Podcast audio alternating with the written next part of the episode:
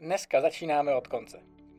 Na konci tohoto podcastu budete vědět, která tréninková metoda je pro vás vhodná. Jestli trénovat podle vatu, podle HRV, tedy našeho majsasy, nebo podle laktátu, polarizovaně, nebo se dát na fyziologický trénink. Případně je tu ještě varianta horoskopů, věštění z křišťálové koule a mnoho dalších tréninkových metod. Samozřejmě se překrývají i kombinují. Bavit se dnes budeme jenom o vlastním tréninku. Vynecháme stravu i psychologii. Moje jméno je Marek Mixa a posloucháte podcast Pohledem trenéra. Podklady k tomuto dílu najdete na mém blogu.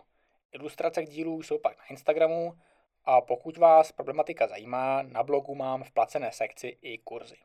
K tomuto dílu jsem se odhodlával už delší dobu, ale myslím, že čas všechno a definitivně rozseknout už uzrál.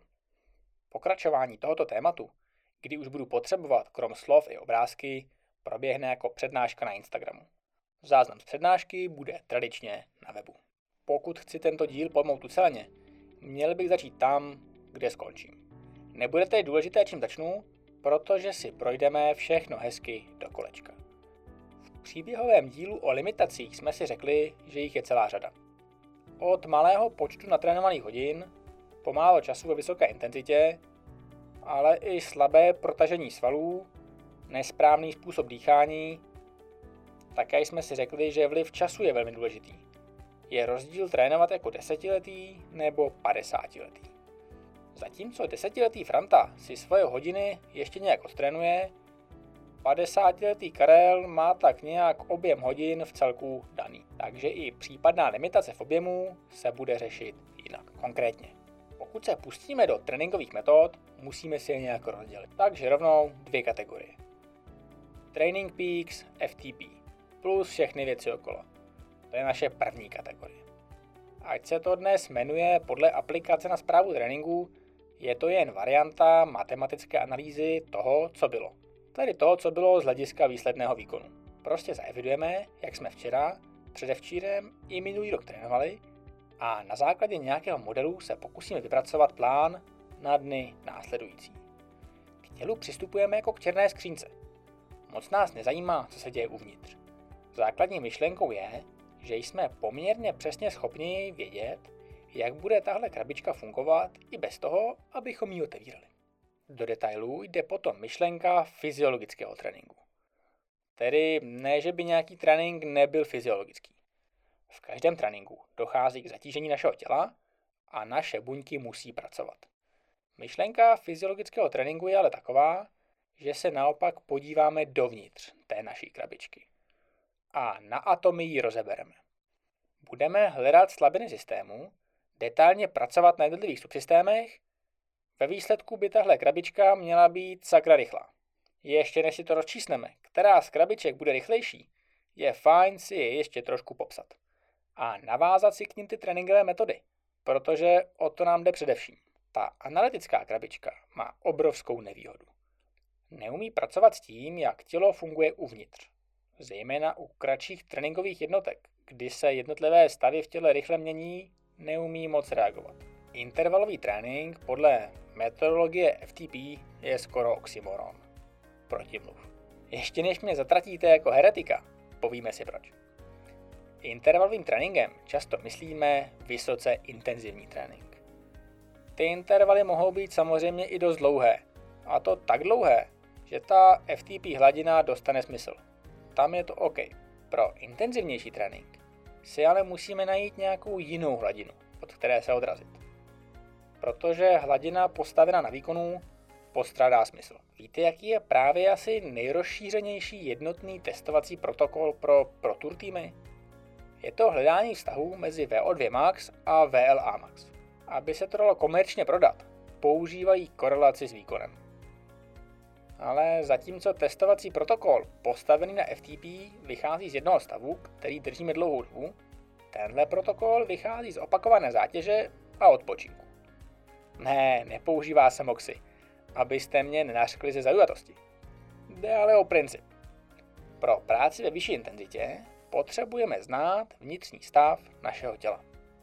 Protože korelace s výkonem je stále menší a menší. obdobným měřením právě z druhé strany je pak analýza Power Duration Curve. Tam už informaci vstaženou k maximálním výkonu máme. Takže libovolný smysluplný model, který zde postavíme, bude mít solidní tréninkový efekt. Není to ale postaveno tak, že by se fyziologický přístup stavil do opozice s analytickým přístupem. Rozumím totiž fyziologii sportovní zátěž. Tahle věta je taky solidní fuck up. Pokud se totiž ponoříte do studia fungování hemodynamiky, dýchání, pufrů, energetickým zdrojům a cyklům v těle obecně, a ponořit se musíte skutečně hluboko, aby to začalo dávat smysl.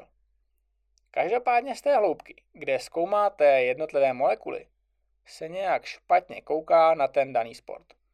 Ono se to třeba nezdá, ale od ATP k míči, tretrám či kolu je prostě daleko.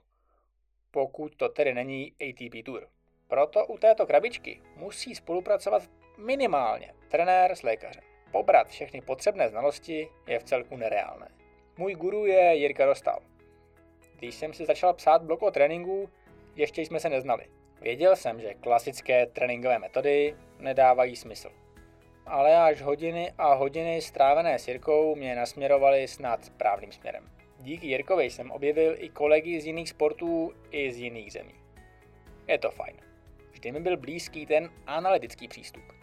Ale až v kombinaci s fyziologickým přístupem jsem objevil skutečně fungující kombinace.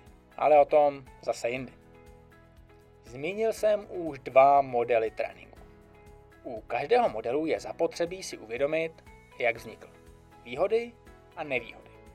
Každý model nějakým způsobem zjednodušuje svět. To jestli úspěšně nebo neúspěšně je věc názoru.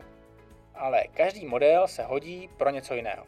Opravnými koeficienty, dodáváním dalších parametrů, tím vším se můžeme pokoušet platnost modelu rozšířit. Proto bude trénink založený na FTP fungovat solidně okolo FTP. Trénink založený na ventilačním prahu okolo ventilačního prahu. To jsme ale u Prahu, což je kapitola sama o sobě. A rovnou vás tedy odkáži na nejnovější článek na webu. Je to takový dodatek k tomuto dílu podcastu. Taková důležitá odbočka. Název článku je Jak chápat tréninkové zóny. Dejme tam smajlík. Okolnosti vzniku modelů je třeba mít neustále na paměti. Dost to ulehčí rozhodování, když vybíráme vhodný tréninkový model. Každopádně, máme tedy krabičku, která podává nějaký výkon. To jste vy. Aby to byl sportovní výkon, musíme k ní přidělat i nožičky, protože ta hřídel, co z toho kouká, se jenom točí. Tady se nám to všechno kombinuje ještě s biomechanikou. Záleží i dost na těch nožičkách a ručičkách, co jsme k té krabičce přidělali. Protože to ty nožičky nás budou ve finále bolet nejvíc. Tak a teď si pojďme říct to nejlepší. Jestli trénovat zevnitř té krabičky nebo zvenku. Jestli vzít wattmetr a trénovat jenom podle něj. Nebo vzít laktát, kyslík, tép, saturaci, dech, cokoliv a trénovat na základě fyziologie. Záleží na té vstupní limitaci. Jo, jsme na začátku našeho kolečka. Totiž metodika tréninku podle FTP je fajn a funguje. Někomu. Laktátové prahy fungují taky naprosto skvěle. Někomu. I ten horoskop bude někomu fungovat. No to nevím, ale řekněme, že jo. Jak už jsem říkal, každý trénink je fyziologický. Naše tělo snáší zátěž a na tu se adaptuje. A věřte tomu, že našemu tělu je název metodiky v celku ukradený. Ale pokud se i čistě náhodou potká tréninková metodika se správným sportovcem, funguje to naprosto bezvadně. Pokud se tedy potká tréninková metoda s tím, že odpovídá i potřebám těla. Proto někomu jedna metoda funguje a někomu jinému ne. A proto jsou některé metody vhodnější pro nějaký sport a jiné pro jiný. Každý sport má jiné potřeby. Je to taková hra se statistikou. Pokud děláme tempový sport, je velká šance, že tempovým tréninkem nebudeme podprůměrní. Pokud sportujeme rychle, nějaká forma rychlostního tréninku, i když bude založena na tom horoskopu, nám půjde taky k duhu. Ty krabičky totiž nemají protichůdné tréninkové metody. Jen se mohou hezky doplňovat. Teď jsme se dostali na úplný začátek, čím se blížíme i ke konci tohoto podcastu. Začínali jsme s Frantou a Karlem. Věkový rozdíl 40 let. A jednou z věcí, které svým sportovcům říkám, je, že se musí chovat jako sportovci. Celý život. Ne, že přijdu na trénink a tím to končí. Ale ráno se probudí a večer můžeme sečíst, jak jsme trénovali. Je důležité se podívat, jestli trénujeme mladého sokolíka nebo ostříleného orla. Třeba ten polarizovaný trénink. I pokud na tréninku budete trénovat jen a pouze krátké sprinty, můžete trénovat polarizovaně. Pokud tedy každé ráno pochodujete 5 km z domova do práce nebo do školy a pětku zase zpět, nebo 15, nebo jen tempový trénink. Když začínáte se sportem ve 40, klidně podlehnete běžné amatérské smrti. Dlouho, rychle a často. Stejný trénink může absolvovat někdo, komu je sice také 40, kdo má sice dnes klidně pár desítek kil nadváhu, ale nezničí se. Čistě jen protože od malička sportoval. A jen s příchodem na vysokou školu odstartoval, řekněme, hojnější léta. A nyní je prostorově výraznější. Když máte na stole tyhle dvě krabičky, Karla a Frantu, není od věci totiž jedna věc. Nejen se vrtat uvnitř, ale podívat se i trochu z dálky. A až potom vybrat tu ultimátní tréninkovou metodu. Pro každého bude totiž nejspíš trošku jiná. A k tomu je potřeba jedna věc. Přemýšlet. Ptát se. Poslouchali jste další příběhový díl podcastu Pohledem trenéra. Nakonec jsem vám tu ultimátní metodu neprozradil. Nemyslím si totiž, že nějaká je. Co ale vím jistě, je, že naše tělo má svoje limity. A pokud je najdeme, můžeme je posouvat. A to hledání je často právě o přemýšlení. Jestli vás věci zajímají do hloubky, rád bych vás pozval na web pohledemtrenéra.cz. Tam se věcem okolo tréninku věnuji nejen do hloubky, ale většina článků by vás měla nasměřovat právě k přemýšlení.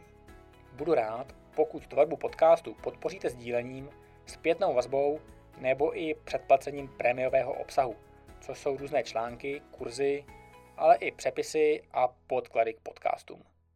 Mějte se krásně a sportujte.